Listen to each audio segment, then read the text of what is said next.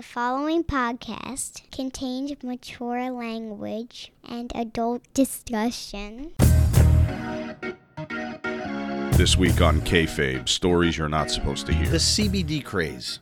I have embraced it. Am I am I foolish? Is this snake oil? Am I a pussy because I won't commit to, to the to the whole deal? That doesn't make you a pussy. That's not to say that you're not one, but it might be from you know another Other another- st- other stuff, right? Yeah, yeah. We'll get into that later.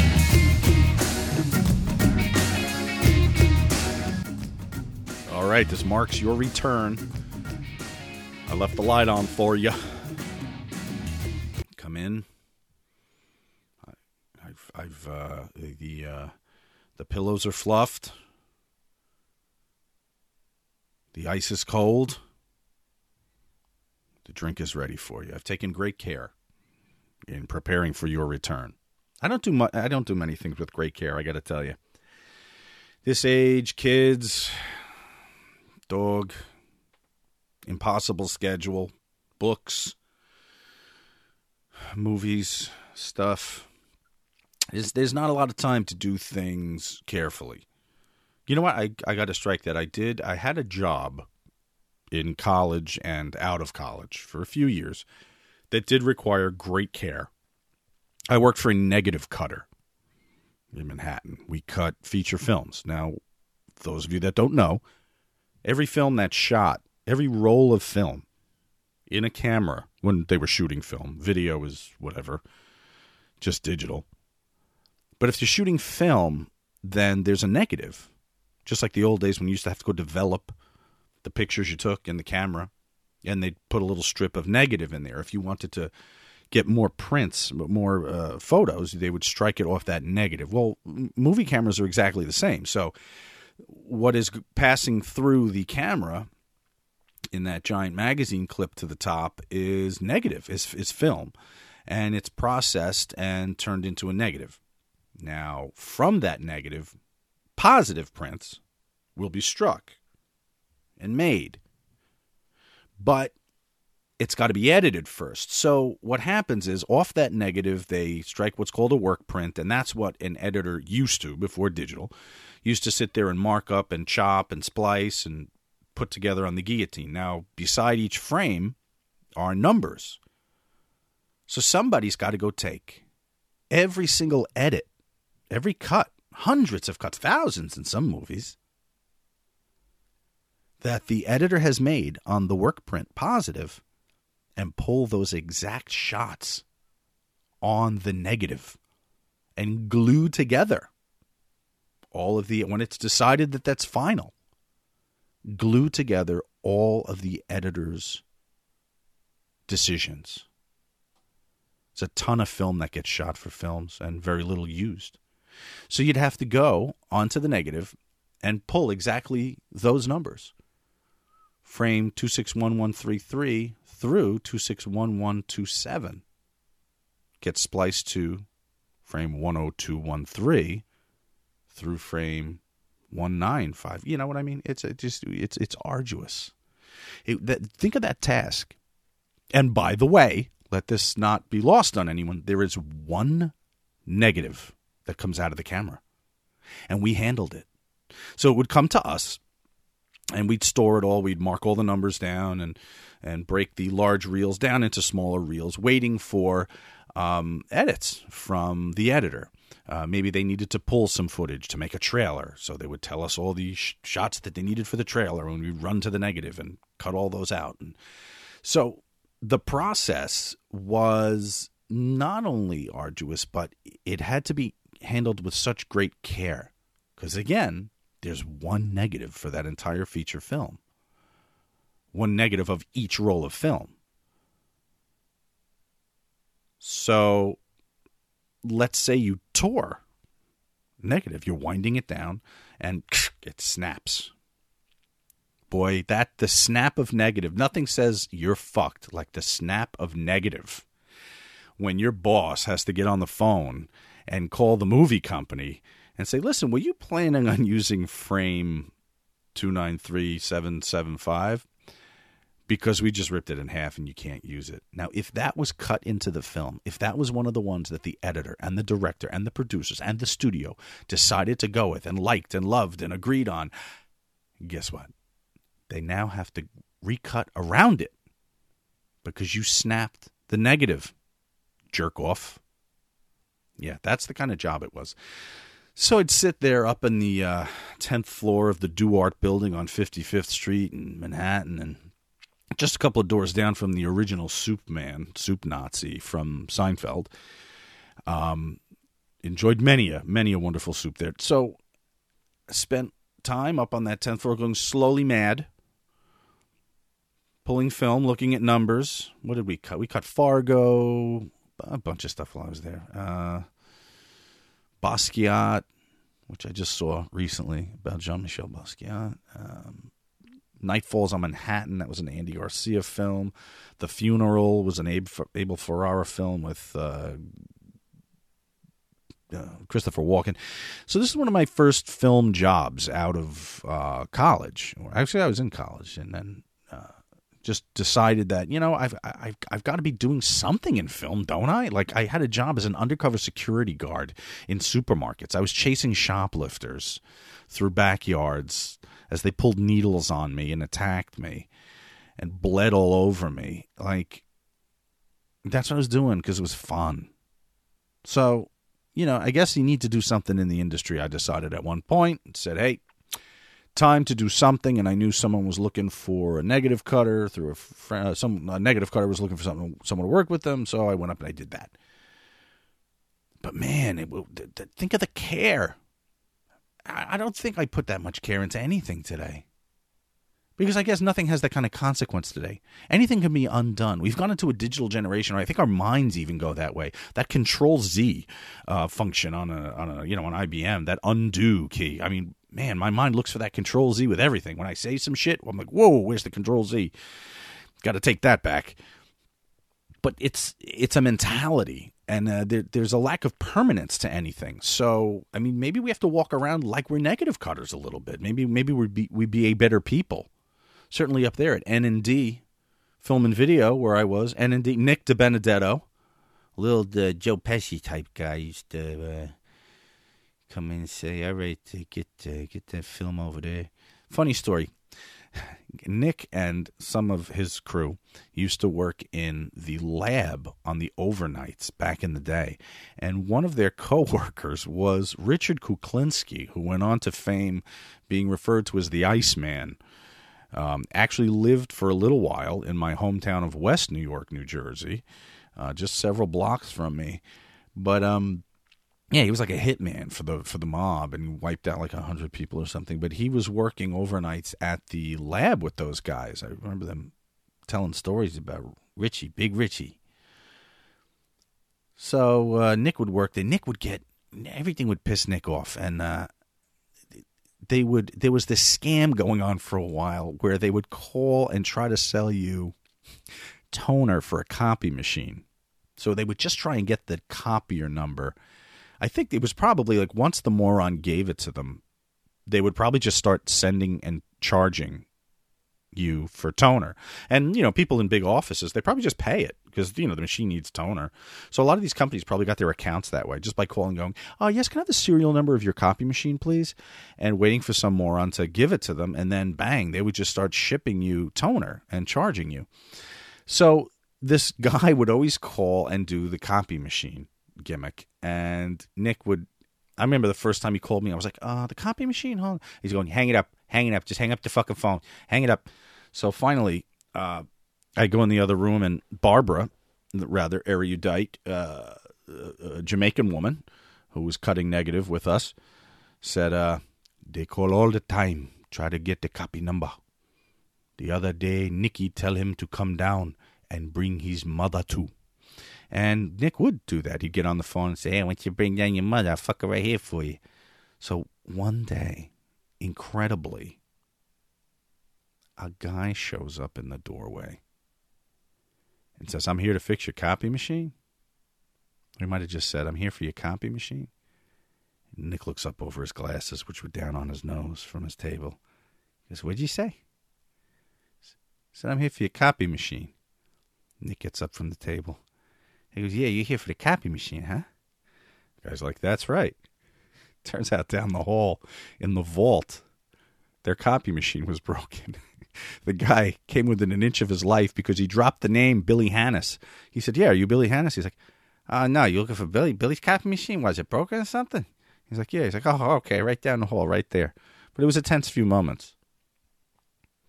remember Barbara had to tell me a story one time. Her husband was an x ray technician working overnights at one of the hospitals. This is the shit you do. You sit around winding down negative, copying numbers, cutting, splicing, talking shit. And Barbara tells me her husband, guy, comes in, say he's backside hurt. And her husband said, You put anything in there? And he swore he didn't. And Barbara turns to me, she says, They do x ray. Dildo. I used that one for a long time. Just turn to anyone and say, Dildo. But that was it, the wild and woolly world of negative cutting, But a lesson to be learned there the way you handled negative, the white glove, the white uh, cotton glove that you would use to hold the negative. Wouldn't touch it with your bare hands. Even touching it, you had to wear a special glove and then winding it down through the machine trying to gather speed because it's a gigantic reel. You can't sit there all fucking day. Time is money. But you know what? If you snap it, you're fucked. So maybe we just have to remember treat everything we do. It's a positive to treat it like a negative.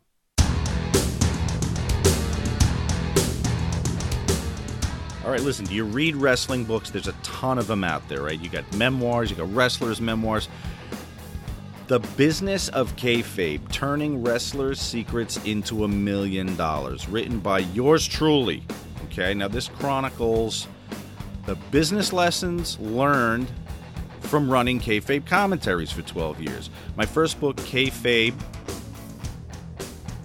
uh, Stories You're Not Supposed to Hear, from a pro wrestling production company owner. Number one bestseller in the wrestling category for almost 19 months, okay, on Amazon. This follow up, The Business of Kayfabe, what are the business lessons inside these stories? What is there to learn from all of this time running the company? The personalities in pro wrestling have always been some of the most unique and entertaining in the world. And for more than 10 years, Kayfabe Commentaries has been the leading production company in the genre. Now you'll go inside the company, you'll see how it's done. Me, the on camera ringmaster, co owner of the company, I'm going to take you inside. I'm going to take you through all the components of building the business that brought the real life personalities behind wrestling's outrageous uh, angles uh, to the masses. From our hits to our cancellations, there were lessons to be learned in all of it. Listen, tons of great stories. It's available in paperback, on Kindle, and on audiobook. Go check out Audible or grab it on iTunes, however you listen to your audiobooks. The Business of Kayfabe.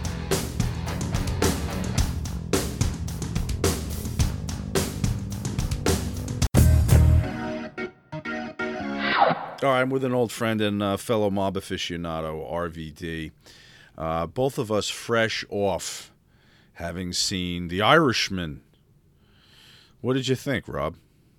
I liked it. I thought, you know, um, I think it's unnecessarily long because that's how Martin Martin Scorsese likes to do shit. But it's kind of convenient because like uh, someone would say something to Robert De Niro, and then uh, you know you, you get a you get his facial expression, and then I could walk. I was watching it while I was working out, so I could go do a set.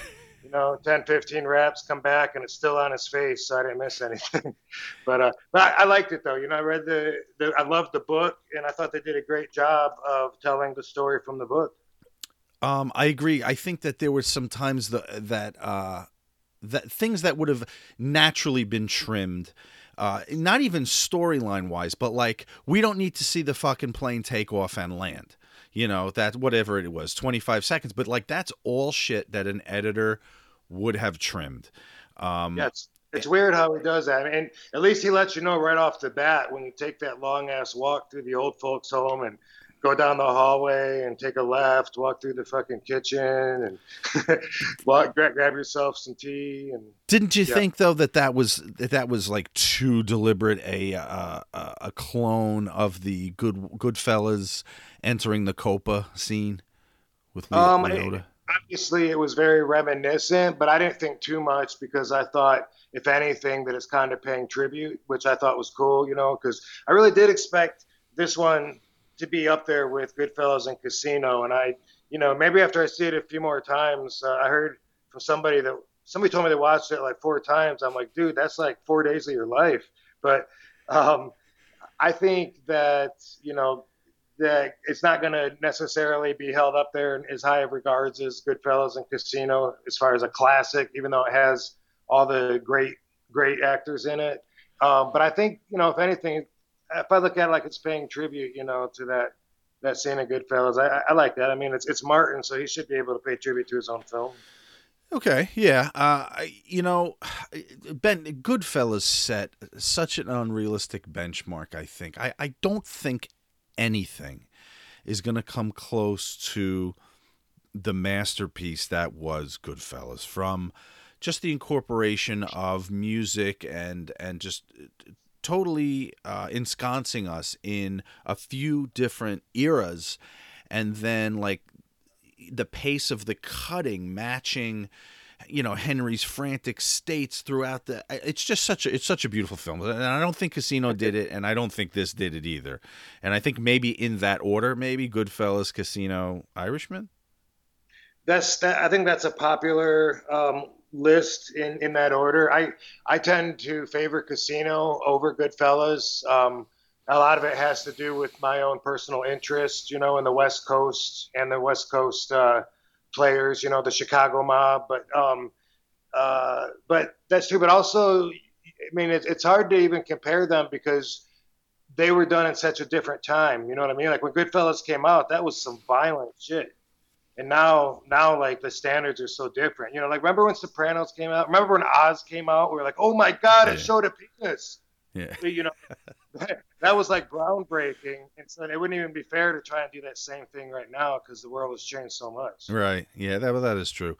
Um, you mentioned the uh, the Chicago mob and uh, and the players there, and like the Kansas City. The they used Kansas City also. They spotlit that a little bit in Casino, right, as kind of the the thoroughfare out to. yeah absolutely yeah they all yeah all the i mean all the families had a piece of uh you know of, of the hotels out here in, in vegas and so definitely uh, nick civella in kansas he was the one that got um, the um, oh what's his, the um, trying to think of the the guy in the uh, Teamsters union that got the Roy. Uh, shoot, I, I can't think of his name right now, but anyway, you know, and Frank Balistrieri in Milwaukee, and the the Cleveland guys had, Right. uh, yeah, and, and New York also had uh, had you know interests. Although they didn't cover that, but they had some interest in some other hotels out here. There's a podcast by a Kansas City uh, detective or FBI guy, something that uh, I'll get you the name of it that that focuses heavily on. Because they dealt like firsthand with a lot of the guys, and uh, he's a Yeah. long retired. I don't know if you know the one I'm referring to, but uh, Um, you know, there's a couple of um, documentaries. One of them is called uh, Gangland Wire. that's it. it's- This it, that's this guy.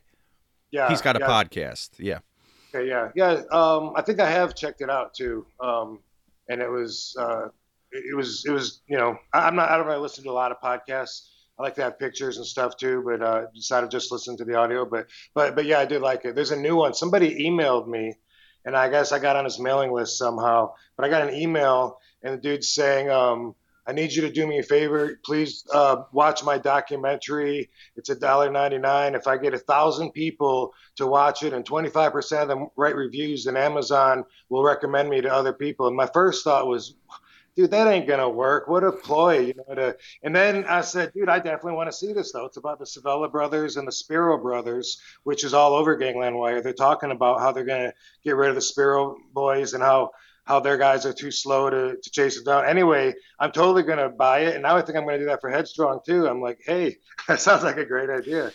I, will Al Pacino ever be in anything again where he's not chewing the fucking scenery? I mean, it's just too much. He's just too much. I I mean I I feel like uh, you know I, I don't know I feel like I can relate. Like I, I people probably say that about me. Like damn, we've seen RVD point his thumbs at himself for 30 years. You know why doesn't he retire? I mean, some people probably. Don't you think? I mean, I, no, can, that's the, listen. I, I did a show on this a couple of weeks ago uh, where I, I referenced Flair doing the you know the bump over the turnbuckle on the apron, clothesline down onto the floor. Like nobody that would never happen to anybody. And if it ever happened to you in a fight, you'd never be in a position where it happened again. But seeing that live got the pop, and you with the RVD gets the pop because you're watching Ritual. You're watching Kiss do uh, Rock and Roll All Night. Not the best song. Kiss fans probably don't even like it, but you just saw them do it live. Right? You don't think, that, but you don't think that uh, watching watching um, Al Pacino uh, scream yeah. all the time. Still, we're still doing the Devil's Advocate or flamethrower of this place. Like it just, he was such. Listen, you look at his early stuff. He was a sensitive touch. He was one yeah. of these guys that went real deep. And then I think he just made a conscious effort circa 1992 to scream in every fucking movie. Heat, he's screaming, you got your head all the way up the ass. And and he's screaming all the then he played the devil, so he's screaming in that devil's yeah. advocate. And again, he's he's like an over the top Hoffa.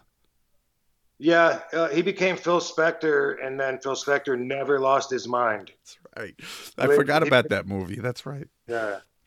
But uh, the technology, did it distract you watching uh, De Niro play a uh, maybe a 45 year old De Niro instead of a 65 year old De Niro? Um, I don't. That didn't distract me, no.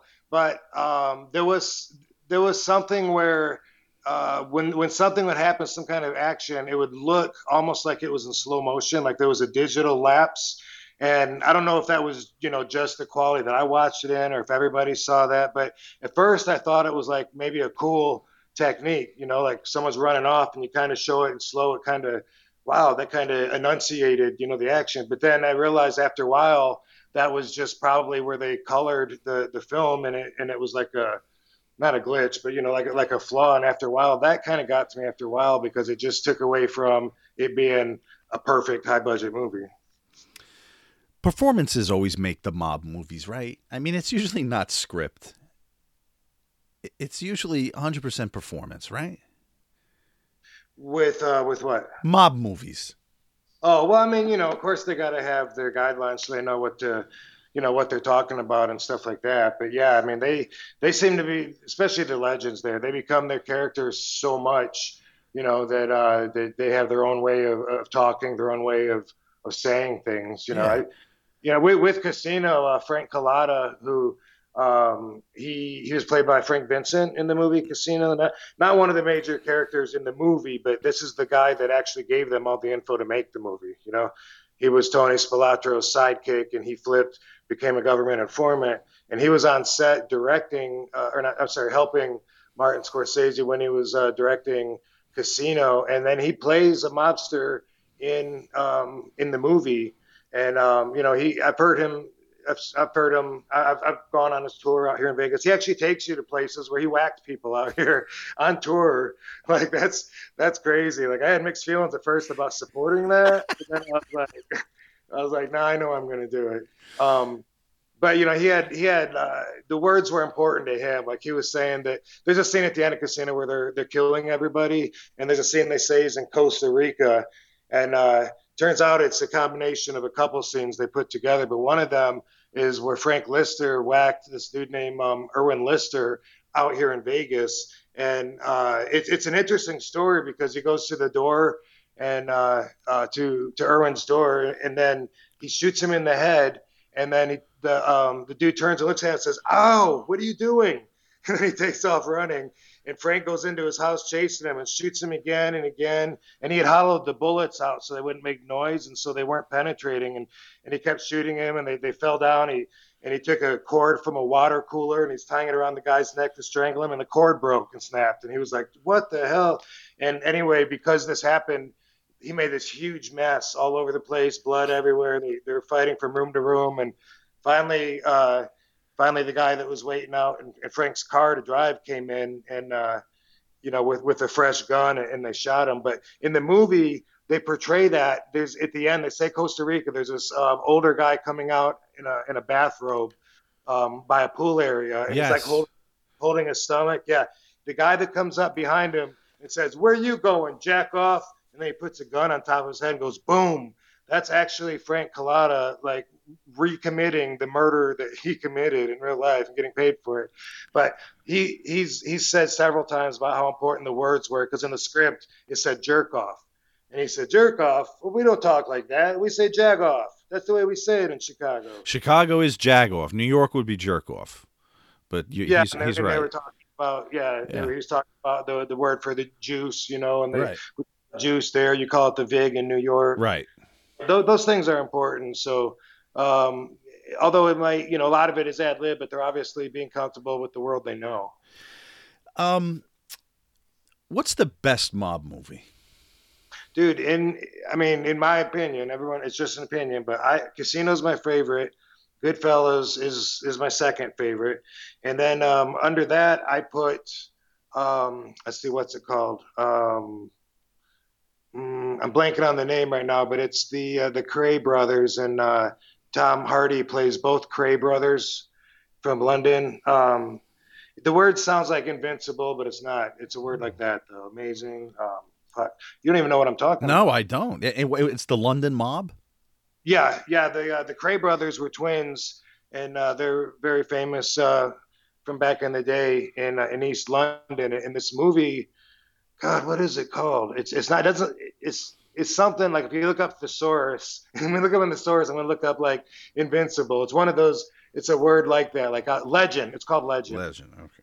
I don't know why that's just close enough to invincible, but the word's called uh, and it's so it's so good. And Tom Hardy plays both brothers, and they're so different from each other. And just to see him acting with himself, um, I was just blown away with being impressed. And, and the movie is so good. It's it's a, it's one of my favorites. And, and by the way, I I stick to nonfiction at least when I categorize this because that's my Right.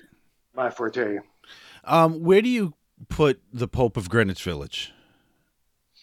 Um, I don't even know that movie. Like I've heard of it. Isn't that Sylvester Stallone? No, uh, Mickey Rourke and Eric Roberts play I'm sure. two two um, uh, lower Manhattan hoods in the 80 early 80s who um, uh, doing like local jobs. They're they're low end guys and they um they take a score off of like the the big guy in that area who's got the social club played by uh, what uh, Paulie from uh, Rocky. What's his name? Burt um, Burt Young.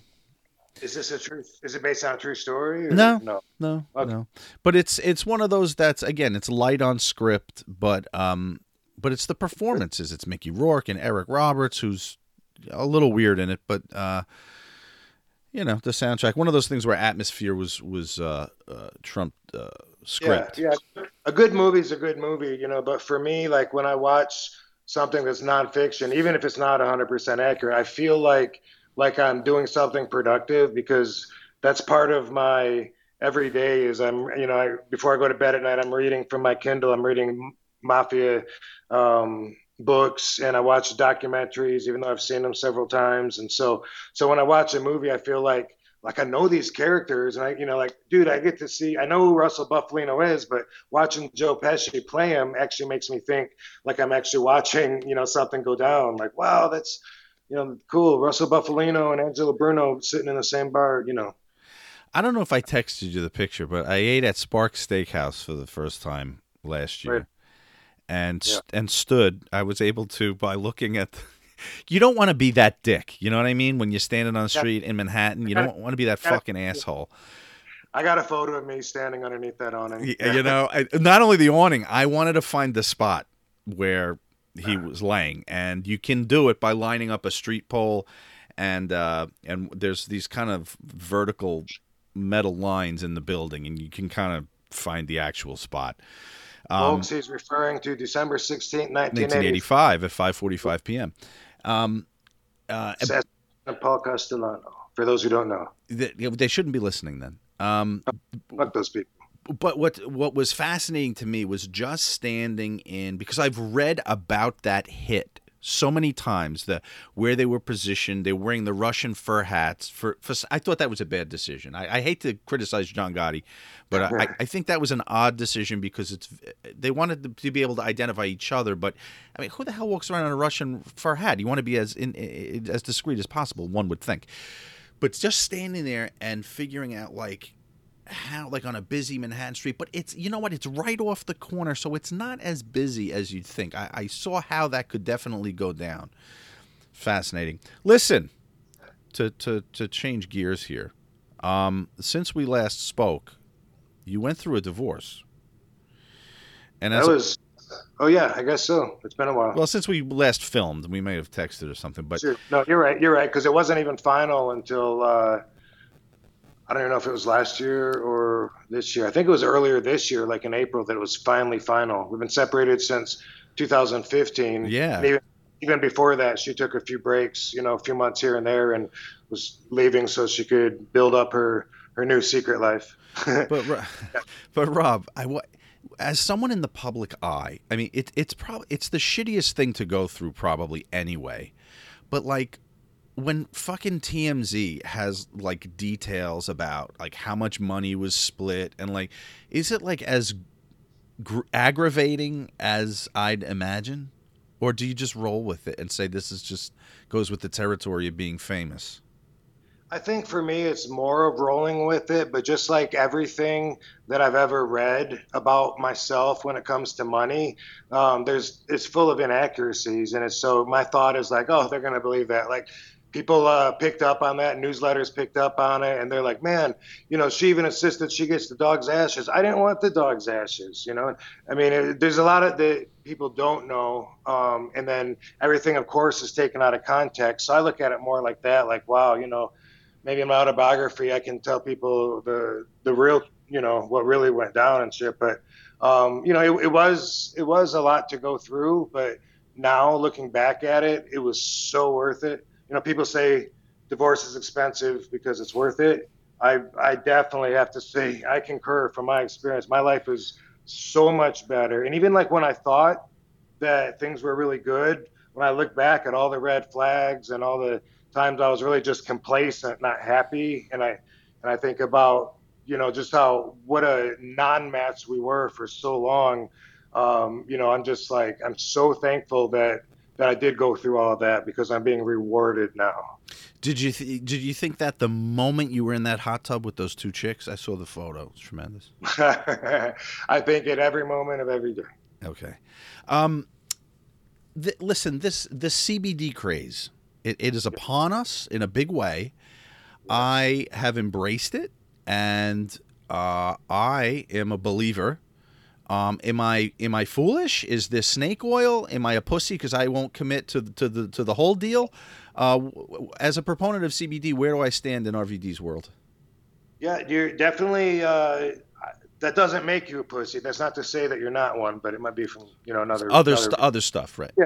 Yeah, we'll get into that later. Right. But um, I'm holding RVD CBD in my hand right now, and um, you know I just launched my own line uh, just last week or the week before, just just brand new. We don't even have the website up yet to make it available for consumers, but we're at conventions, networking with uh, other you know big business uh, opportunities and stuff. So here's the deal. I know I described marijuana on, on your show before, like like a like a scholar. Um, and thing is, like at that time when when I was talking about it, all we knew about was THC.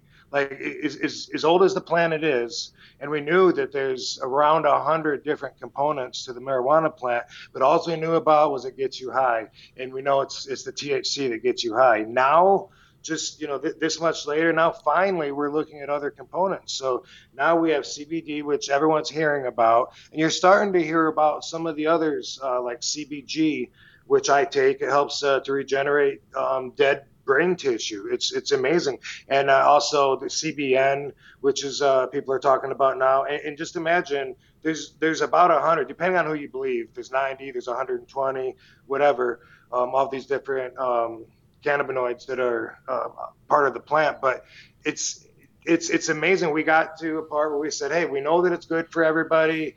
Um, it can help a lot of people. Not good for everybody, but we know it can help a lot of people, a lot of different causes.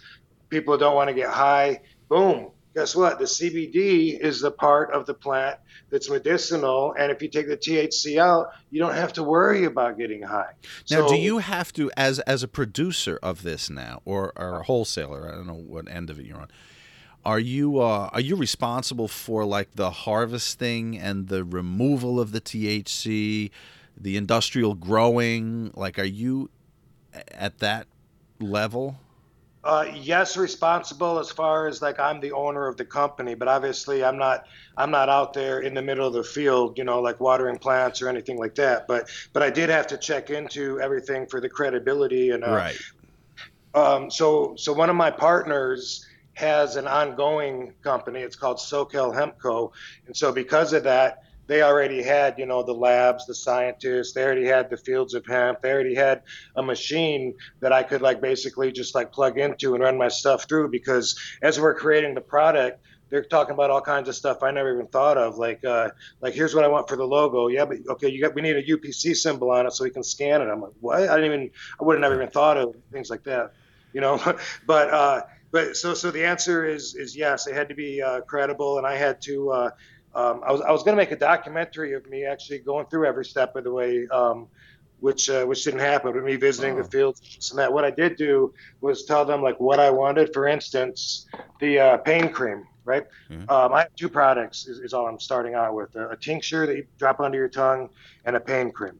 Uh, whenever I use somebody's CBD pain cream, to me, it feels like I'm putting hand lotion on. I don't actually feel it. And when people tell me they feel it, I'm wondering like, what the hell are they feeling? You know, like you really feel the CBDs when you when you rub that on, whether it's an injury or muscles or joint, whatever. They're they you know when they say like, oh yeah, I feel it.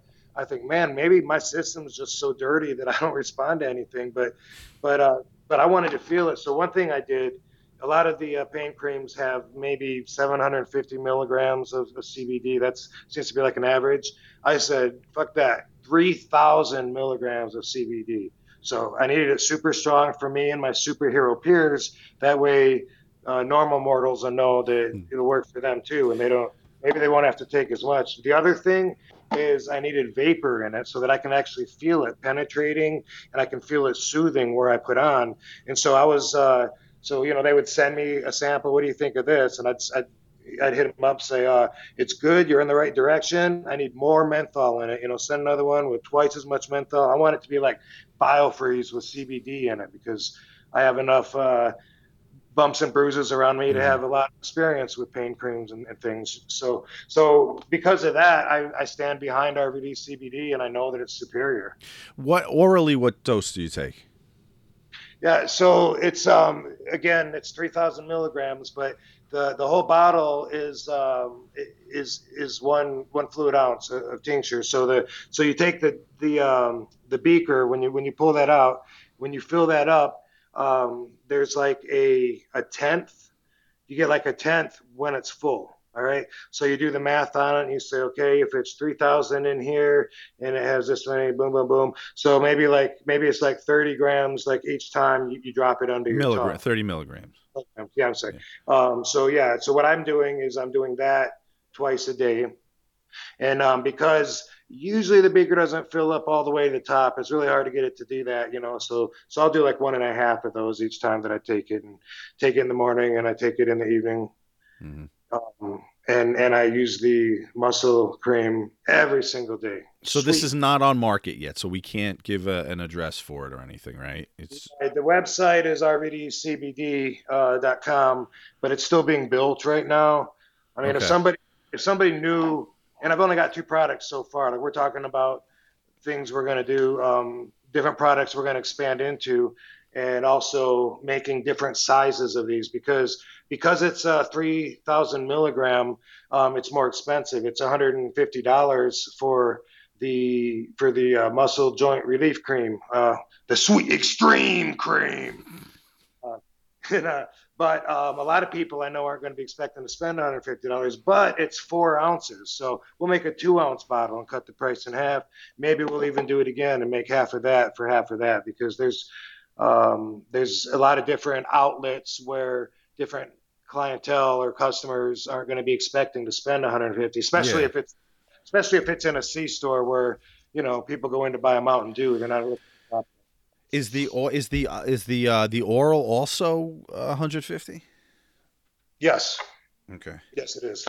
And but now, so you don't have the website built, but you've got you're in production, so you've got stock. Yeah, so we're yeah, yes. Uh, I debuted it at this big convention called CBD um, IO that was here in Vegas um, last week. Maybe it was a week before. It's hard to me.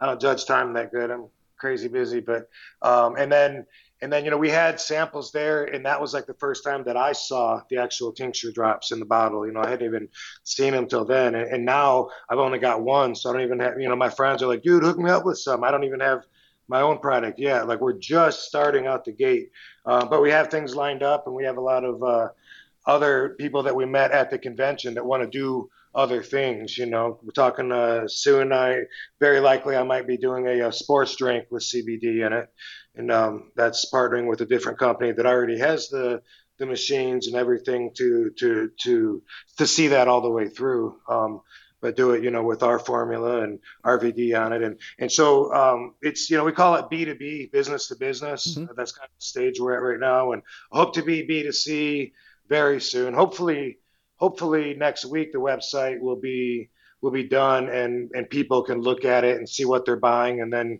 order it because then it'll make a great $150 stocking stuffer. Yeah, well, listen, I, I look forward to you being an advertiser on the show, uh, quite honestly, and uh, I'll give you the address for the for the free sample also.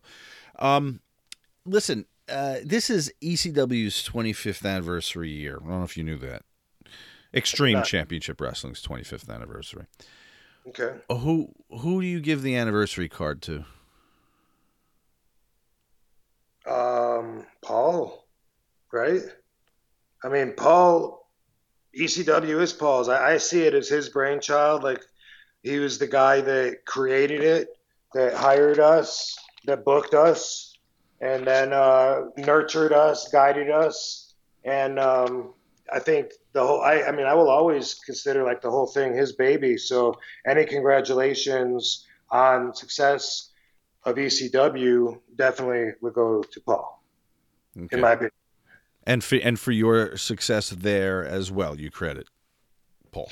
Uh, well, yeah, but I mean that's just more of like an individual thing. I mean, it's, I mean, obviously my contributions weren't just for me at the time. Everything I was doing, I felt was helping the company grow, and it was. I was watching it grow from more people to, you know, hey, we're gonna have our own action figures. Oh my God, we got our own action figures. We're gonna have our own magazine. We got our own magazine. We're gonna do pay per views. Oh my God, we're on pay per view. Like I was the whole time, it's growing, and our fan base at least at the crowds, uh, I'm sorry, the, the live crowd fan base would go from 200, you know, up to like, holy crap, we got like 5,000 people here. So I felt at the time like everything I was doing, you know, meant a lot for everybody. But if I look back at it now, um, although that's true, and, and I helped ECW as much as any of the guys did, um, you know, we're all active in it. But I mean, if someone says congratulations to me for ECW being 25 years, um, I don't know. That's kind of hard to digest. I kind of feel like it's an accomplish. It was it was accomplishments, and at least at least it was legit accomplishments. You know, this is the thing about the business nowadays. All the smarks think that they know everything, but they don't. And it's like uh, it's good to still work them, but at the same time, it's almost a little annoying how sure they are. Like for instance, um, there will never be a picture of me, no matter how sober I am, without everybody saying, "Oh my God, dude, he is so big! Look at my guy." They did it at Monday Night Raw. That was the overwhelming, you know, feedback was he was so big. And you know, the truth is, as me and Katie know, no, I wasn't. I wasn't fucking baked at all. Didn't even smoke anything. So I hit a pen a couple times in the day. Um, you know, that oh my God, he looks drunk. He can barely stand up. That's that's them um, really being way off on what they think they know. That that's just an example. You know what I mean? But what I was going to get to was it's I feel like that with accomplishments too. Like they think they're so smart and they think, no, I know AEW is the best and here's why. But if you congratulate uh Katie Shit. Hey, baby. Okay, I got that message. Okay. what I was gonna say was that um, you know when somebody gives a wrestler accomplishments for beating people, I mean, did they really? Did they really? I don't You think know- that does that does that happen? Is is anyone giving props for you know a win?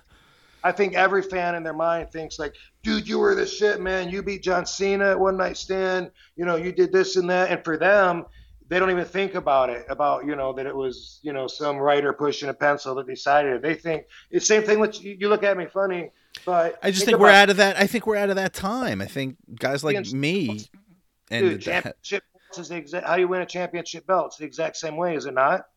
how do you at win a championship belt? You're you're given Right. it by a writer or a booker. Well, I'm saying it's the same thing as winning a match, but everybody will congratulate someone that wins. You know, they win a tag team title or they win the heavyweight, cha- and they're serious about it. They're like, "Dude, congratulations!" And they're serious. They're not joking. Like, Well, tongue in cheek. am I eh, would I be naive to say though that that's a little different because knowing what we know now about the business, if a promoter, if Vince McMahon is giving you a title, that says something about your place in that company. Maybe not now because somebody wins the same belt, you know, seven times in a year, but at one time, if you were given a heavyweight title, that meant that you were, in the eyes of that company, an elite performer to be entrusted with that. No? Uh, in my opinion, um, it means something for sure. It means that they trust you in that position to be their front foot that Right. they're putting forward at that moment. But I don't think that's congratulatory. Let's say let's say everyone's working their asses off. You got the best wrestlers in the world. Let's say someone comes in. I don't mean any disrespect by this. But let's say someone like Goldberg comes in and boom, his first match, he's the heavyweight champion.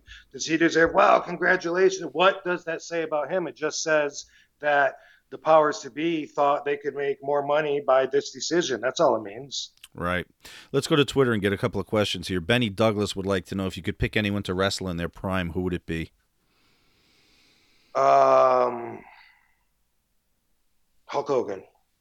Why? I don't know. Money? I mean, that that name may it, yeah it'd be a it'd be a main event. Um, that answer might change when you ask me all the time because I don't have any like fantasy picks about any of that. But right now I'm just thinking he was the man. He's the guy that carried wrestling on his uh, on his back when I got into it. You know, as a fan when we all watched it growing up, he was the guy. I used to often root for the heels that were going against him when I was a fan, but nonetheless, looking back at it, dude, I you know he deserves all the credit and you know, I, I know I'd have a good match with him too, and um, and it wouldn't, you know, I, I could work circles around somebody that doesn't have to do anything but stand there. Not not that I'm saying that that's Hulk Hogan, but truth. In fact, I was supposed to work Sid Vicious in uh, in uh, in France, and I was looking so forward to it um, because of that. I was like, dude, I'm gonna have his best matches ever had because you know it was at the time when my my passion was more up and stuff, like 2009 ish. I was working for this Ireland company, AWR, and uh, man, the the night I was supposed to work him, uh, he he canceled the match. Like he he he didn't want to work with me. He didn't think he was up for it. I'm like, dude, what are you talking about? You know, like maybe maybe you've seen these long ECW matches where we're killing each other and shit. We don't have to do that. I'm gonna I'm gonna make you look better than you've ever looked. And it was like I I just I'm not up for it. So he had the match switched to X Pac, and then he all he did off the bat was. Uh, right and X Pac had no idea they were going to do this, but right off the bat, he clotheslined and power bombed him one, two, three, and then he went home because he had bruised his arm clotheslining X Pac on the first night in, and so that's why he was saying, you know, that uh, he wasn't up for for to work. He didn't have it enough to work against me and uh, and he, or the tour, but I think that he thought he's going to do this independent tour and then and then go right to back to WWE. Like they'll see him, and I think that's what he had in mind. You know, that, Sid, he's such an interesting case. I almost had him on an uh, episode of Breaking Kayfabe, and he, he didn't get on the fucking plane, um, as he is wont to do. Um, but I would have loved to talk to him because I, I wanted to tell him that by all accounts, the time period he worked, he was like a test tube fucking superstar. Look at him. Look at the intensity in the promos. Look at the fucking body. And to be so much your own worst enemy. Right? I mean, there was nobody that got in Sid's way more than Sid. Right? Yeah. Ar- arguably, he kept himself from being a superstar. Um, I, yeah, I still think he was a superstar, you know, but he limited himself. I think that could be said probably about a lot of us. You know what I mean? Like we can shoot. You know, maybe you could have maybe you have the ability to go all the way to the moon, but if you don't get all the way there, it might be because because of you, because your perspective changed along the way, or or because uh, you did something. You know, maybe maybe you got pulled over and had marijuana in your car. Right. Um, 3J Platinum says, uh, How do you feel knowing you have the greatest undefeated mania streak now that Taker has lost? Um, slightly, slightly better than indifferent. Okay. All right. Uh, Jacob Walton, where do you find Katie? Where did you find Katie? Yeah, Katie was sent to me by the universe as a gift for everything I'd done up till the point when we met. She's so awesome. We met at WrestleCon in Dallas, Texas, which um, was a very interesting uh, weekend for me. I was like uh, heavily into a drinking phase um, at that time, but uh, nonetheless, something good came out of that. So uh, I met her at the WrestleCon, and she slid me her number. And then um, it turns out she was coming to California to visit her friend who lived like right at the bottom uh, of the hill that I lived on. She sent me a picture on my phone. I'm like, "You're in my neighborhood," and so um, I took her to a lunch meeting. And then afterwards, I said, Hey, I got to go do this podcast. If you want, I can drop you off at, uh, or if you want to go with me, that's cool too. And then I can drop you off. Or if you're still having fun, we can go out afterwards and get some dinner or whatever. You're the boss, totally up to you. And um, we got in the car, and she swears she was going to have me take her home. But my phone lit up and guess what I had on my phone as a screensaver? What? Katie Forbes. Katie Forbes. She had, that was the move, bro. She had sent me a picture, a really hot picture of her, and I had that on my screensaver. And when she saw that, then she said that she couldn't tell that I was even interested because, uh, you know, I was my, I was so fucked up at that time. Um, and uh, anyway, that was the move. So make sure you got the right hose on your phone to coordinate with your dates. And uh, that's not bad. I think that same drinking phase is the time we did one of our interviews. You were fine for the interview, but you began drunk texting me throughout the night that you wanted to go to the Mafia Museum on St. Mark's Place. It was like fucking twelve thirty at night. I'm like, Rob, they're not open, dude. Yeah. Uh, Those are yeah. the dark years.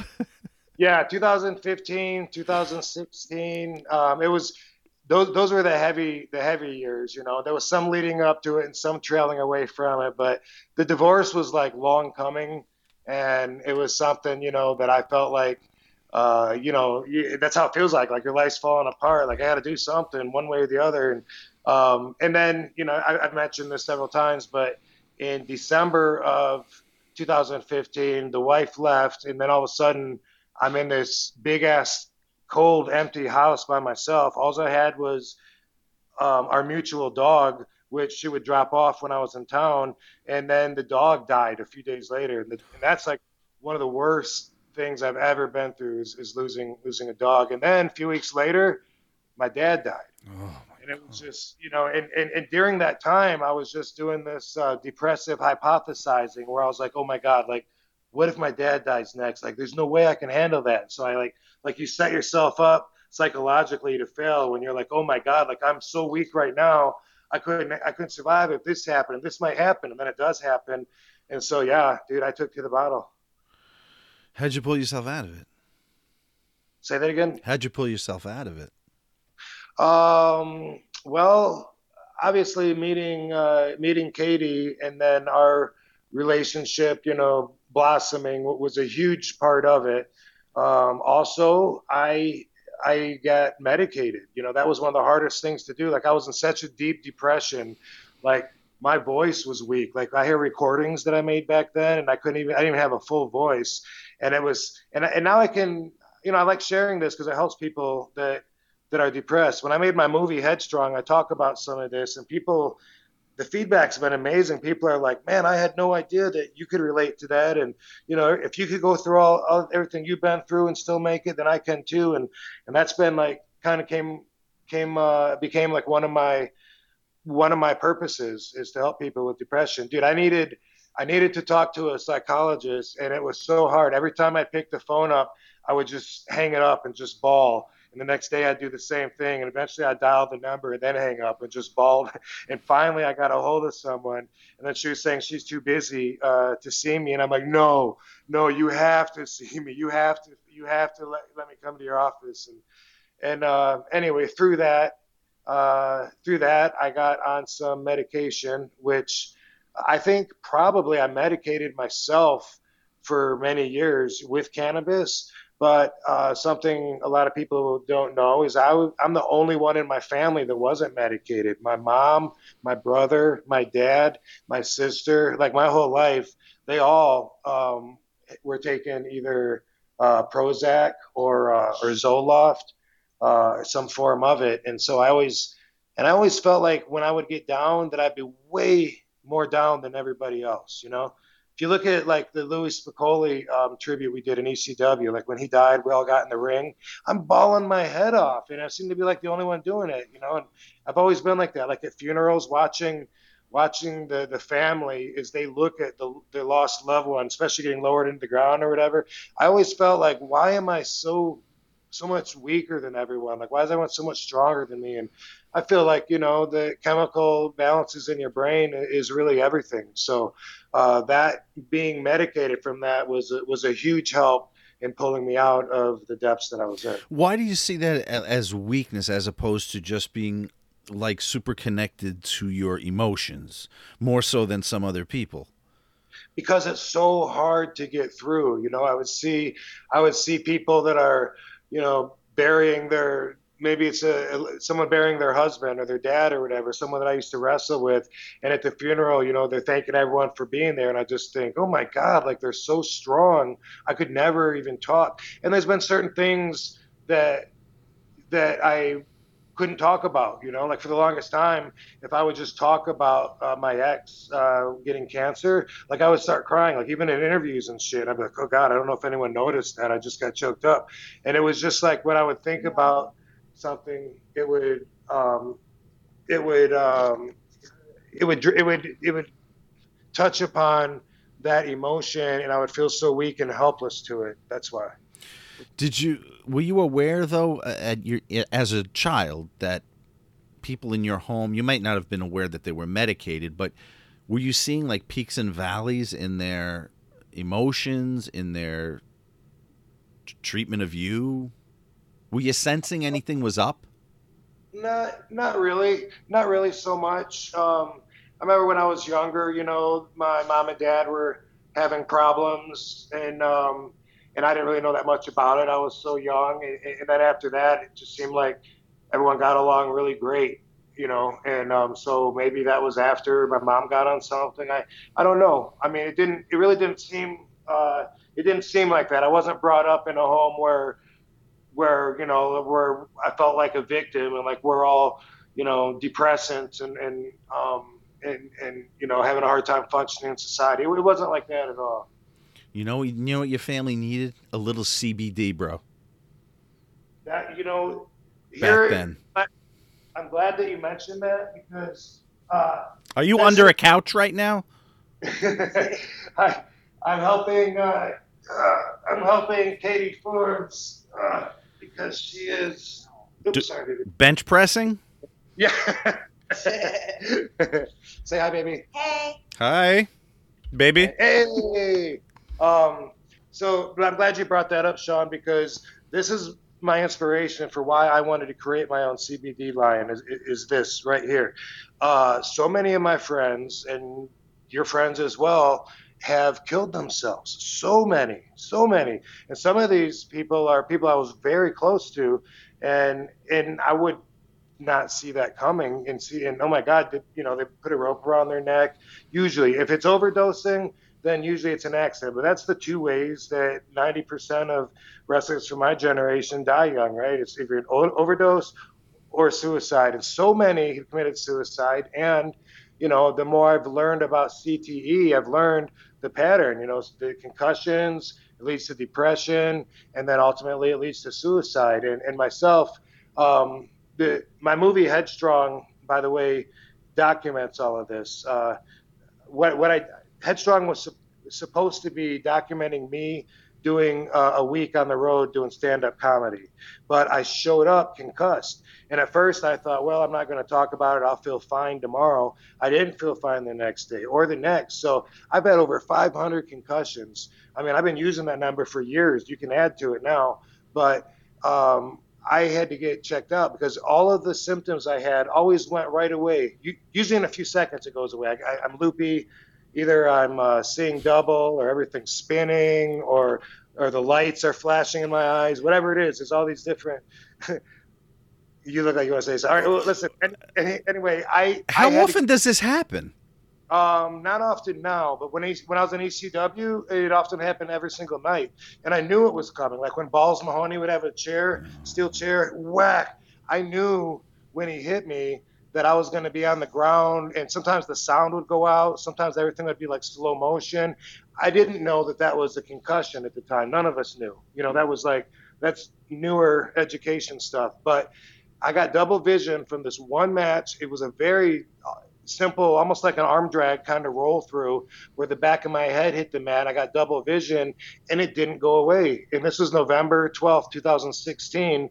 And I do this comedy tour and uh, the double vision kind of took over, not just the tour, but my whole life. Afterwards, I had to get checked out with the MRIs and the CAT scans. I had to go to vision therapy. I got Chris Nowinski talking to me about, you know, what's going on. And uh, anyway, the, the movie ended up way better than it was going to be, and it helps a lot of people. And so I'm uh, I'm really glad about that. It was like uh, um, an accidental blessing in, in, that way. But I showed, and I had four different doctors look at my uh, MRIs. I showed no signs of of CTE. Thank God. And and again, I figured, you know, maybe it's because uh, of cannabis because I've always had a level of that in my brain, and I'm reading stuff that's saying that cannabis can help with that and with Alzheimer's. Um, one, I don't know that the CTE CTE isn't going to come back later in life. I mean, I, who knows?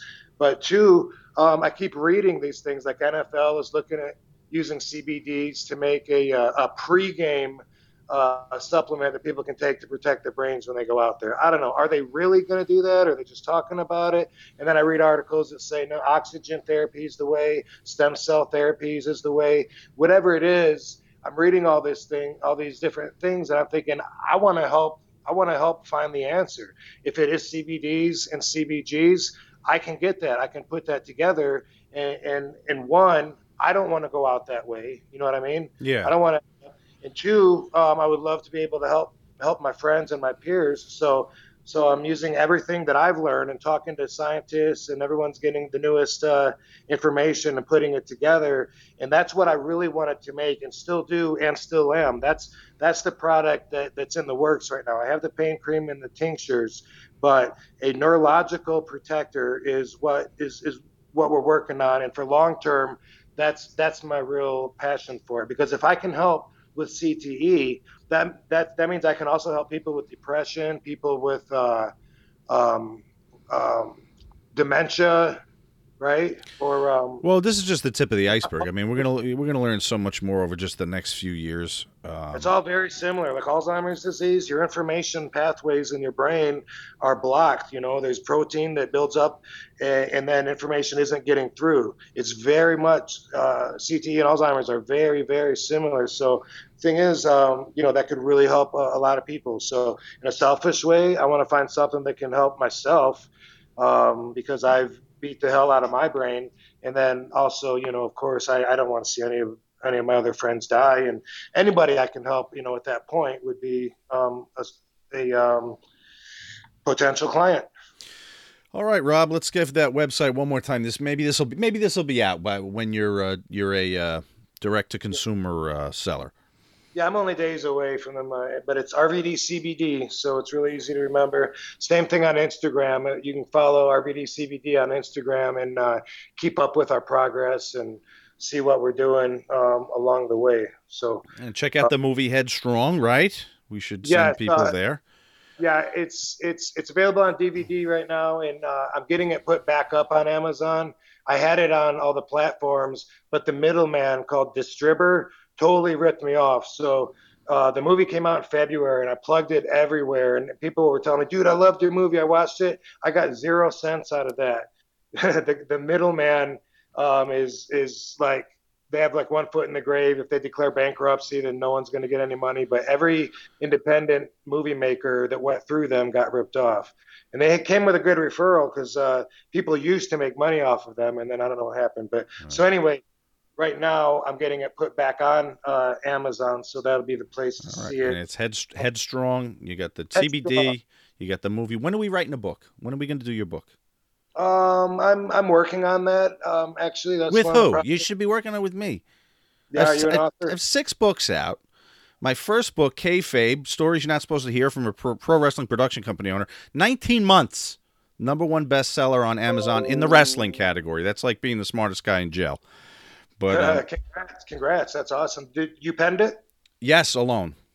Nice. sir. yeah, I thought about doing that. I actually like to write, and I figure everything has to come from me. But I went through years meeting with different uh, agents and getting their opinions and trying to figure out do I use a ghostwriter? I found the pros and cons of everything, and that's something that's always been important to me. I do want to um, tell my story my way, and um, I have a I'm in um, I'm in the procedure on a path towards making that happen. But since you ask, I'm starting with a pre autobiography book working with these guys that's uh, that's themed on uh, on a special subject, and, and, and so we're we're building that up first, and then uh, definitely definitely the autobiography. There's Listen to the listen to the mystery, a special subject. Well, if it's you, it's it's cannabis, the mob, masturbation. What what, what, what?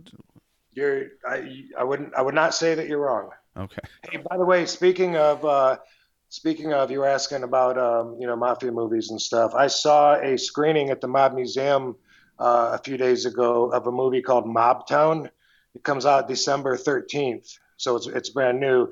And um, I'm sure you're familiar with the uh, 1957 Mob Summit in Apalachin. Apalachin, yeah.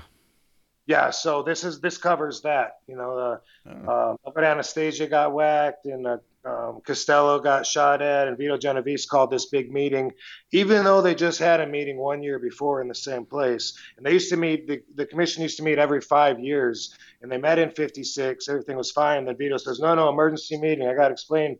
So, so he called. He called this, and then the cops busted everybody. And, uh, and There's his fault. guys running through the woods in, in upstate New York. yeah, the guys that made the movie told me something really interesting. Uh, whether it's true or not, they said that people are still going in those woods now and finding things like money and like wallets and watches. That's stuff that great. not- But David, David Arquette plays Sergeant Croswell, who's the guy you know that actually saw the bus was trying was, was that, that led it was trying to get everyone to believe him that something big was going on.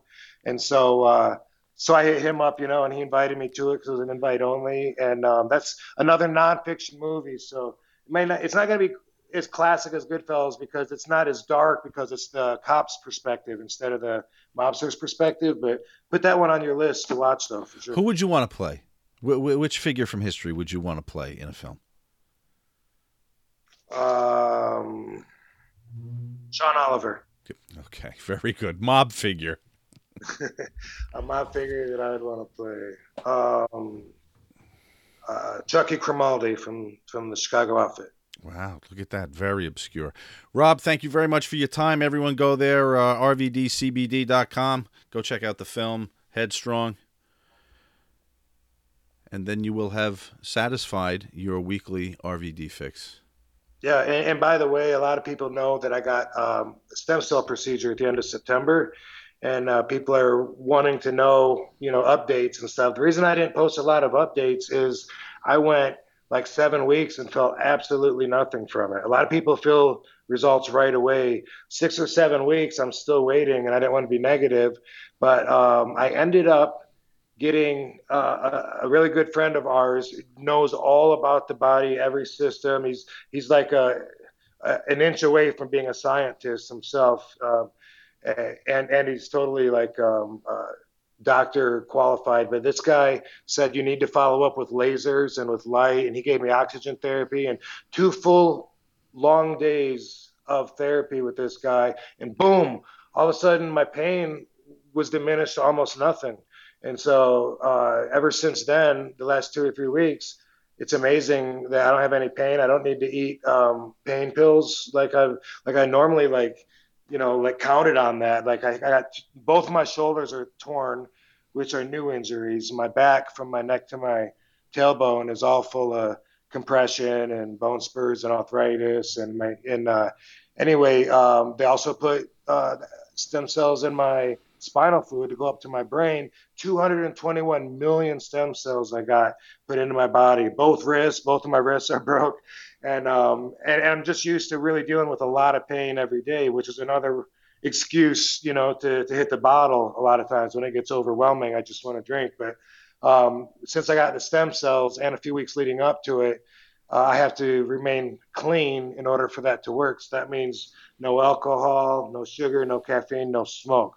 So I, I do my best. I might get a little smoke here and there, but edibles or spray is fine. Uh, CBDs are great for stem cells. They help proliferate because um, they both look for anti uh, for inflammation. You know, to as anti-inflammatories do. Uh, but the smoke itself compromises the cell structure because they're fragile. But now all of a sudden I'm feeling good in a way that makes me feel way different. People haven't seen me wrestle in a few years uh, feeling good because I know for a fact that I was hurt every single day for the last I don't know how many years, but I'm actually kind of looking forward to seeing how different it'll be uh, when I go up to the next Impact tapings, which will be in January. But I wrestled in Puerto Rico a few days ago. It was like holy crap! Like I, what a big difference when I'm not crying inside because. Uh, bruised ribs and my I can't lift my arm and shoulder and usually I'm trying to fake it because it's not you know, it's uh, the crowd wants to see you. You know, they got their image of you. You're a superhero. They bought tickets two months ago to see their favorite superhero. So that's that's part of being the whole effing show. Is I feel obligated to deliver, and you know, otherwise, what I, I can't grab the mic first. Oh, just so you know, my my knee is killing me. I can't lift my. You can't do that. You know. Love that RVD, RVD CBD, easy to remember. All right, let's go to Twitter. Promised you some Twitter action today. Liquid on Twitter. Did you ever think during a kayfabe commentary shoot, Jesus, that's it. I can't do this anymore? And if so, with whom were you working at the time? It, you know what? Sometimes it had to do with the talent. More than likely, it had to do with the schedule. There were absolutely some marathon shoots that I, I did not know how I got through there were times there were weekends where over like two days I'd have six or seven shoots. And nobody likes to schedule stuff that way but you know block booking them like that worked for a lot of reasons. Number one we often had access because the the way people were in town and you know just the the times people's schedules we just kind of had to do it that way a lot of times. I didn't want to lose the opportunity to grab someone, so you know, usually much to Anthony's chagrin, I'd say, "Hey, listen, I added a, a sixth shoot." And it just became an issue of how the fuck are we going to schedule this? And so then there were some days where I I would start shooting and listen, if I'm talking to 3 people, okay, if I'm doing 3 shoots, forget about directing them, forget about getting the room turned around for three different series. We're gonna do a we're gonna do a super card into a guest booker into a timeline. So forget about all the lighting changes and, and set changes and you know Supercard had banners hung and all that stuff. Forget about all that stuff. I gotta host it. I literally have got to talk to someone, to people for, I don't know, six hours maybe? In the unedited, you know, in the raw footage sense, eight hours, nine hours actually, when you think of it, three and three. Let's say we were going two and a half hours each time, you know, seven and a half hours. I got to look engaged on my seventh hour as I talk about, you know, Alberto won the WWE title for the 14th time that night. I have to get up as much enthusiasm. So as you watch some of that shit, realize that I'm on my seventh and eighth hour in some of them. And there's times I didn't eat. For whatever reason, the schedule got so that there was like no time for food. Like talent was down, and I was like, fuck, all right, we just got to plow through. The crew, they could take shifts. They could run out, set up the set, run out, and but I mean, Anthony was on camera and I was in in front of it. So once we were set, unless there was like a complex sound setup where we need a uh, more than two mics and we had to use a uh, an independent mixer, we were just me and Anthony would just roll once the cameras got going. You know, the support crew could grab food, but there were times I was fucking dying, and it's it's eleven at night. I'm about to get rolling on a subject I have no fucking wood for at all, and um, and I do. I just I don't want to do it, and something just kicks in. The camera goes on, and you just kind of go into a different zone. You're not aware. You're forcing yourself, I guess, to go into that place and you're not thinking about food or or anything really. Just just the next question about how they hid Hornswoggle under the ring. Brendan Gabbard, ever have any words or issues with RF video? I haven't. Um, Rob and our working relationship was always limited to scheduling. Sometimes we had the same talent. So we were always good with getting on the phone and saying, "Listen, I know you're shooting with so and so. So are we. Um, could you just release yours, you know, three or four months after ours, so they don't step on each other, and you know, we'll both get hurt with that, making people have to choose our Bill Eadie video or his. So, you know, we just would do that kind of thing and arrange release dates.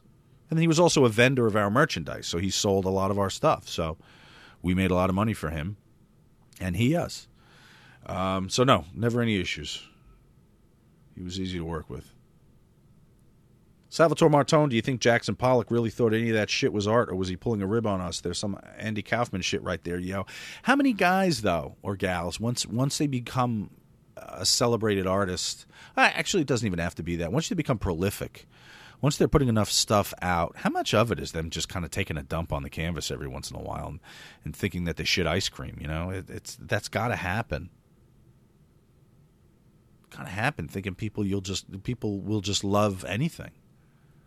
That there's a brilliance in your fingertips, and whatever it brings forth will be seen as such. Brilliant, brilliant. So I don't know. I, I that shit probably goes on all the time.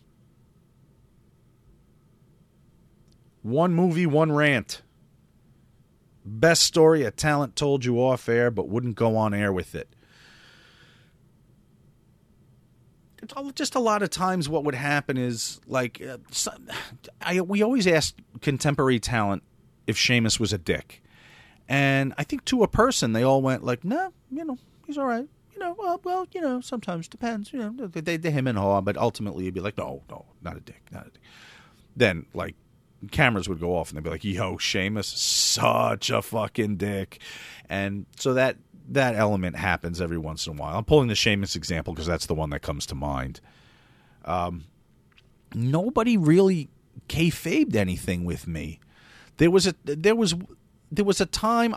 Raven was on this show a few weeks ago, and uh, we talked about this when we were doing the Ravens Wrestler Rescue show. He'd had a heart attack, and he told me and no one else in the business, and we were working together on the series, so I had to know obviously that there were going to be restrictions on what could be happening. So uh, he lets me know, and I said, "Well, you know, you don't want me to tell anyone. I won't tell anyone." He's afraid it would maybe impact bookings and stuff like that. But so I I kept that, and then you know I'd had him on Breaking Kayfabe right after that, and I thought he might drop it then. So I gave him the opportunity. And I said, "How are you doing? How's your health?" and he talked about the diabetes and stuff. So I didn't go down that road with him. I respected that just because it could have potentially affected work. If people thought he was sick, maybe they wouldn't have hired him. So I have very few rules about what I'll talk about. That you know, that's one of them. If, if, keeping a wrestler from making money How the hell could I do that in good faith and live with myself? Jim Cornette called one time when he'd had it with working with other people. He's like, "Can we work out some kind of deal where, you know, you, you pay me whatever it's worth it, and I'm exclusive to you only for fucking video? Because this fucking guy, he had a problem with someone, I think High Spots, and some documentary, and it was some big kerfluffle, and um, he wanted to be exclusive to KC. And I said, Jim, I said that's flattering and wonderful and maybe lucrative, but." How can I tell you if someone calls not to go make money?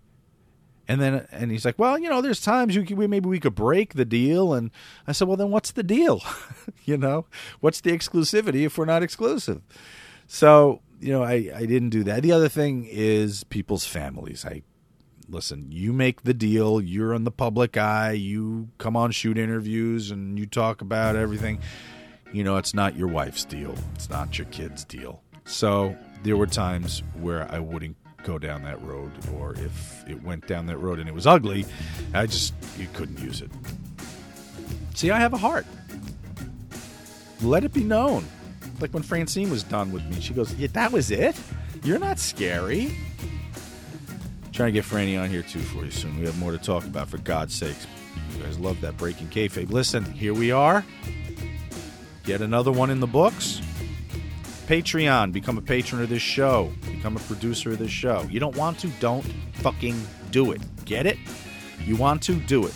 Patreon.com slash kayfabe podcast. Until next time, folks, this has been a production of Sean Oliver Media.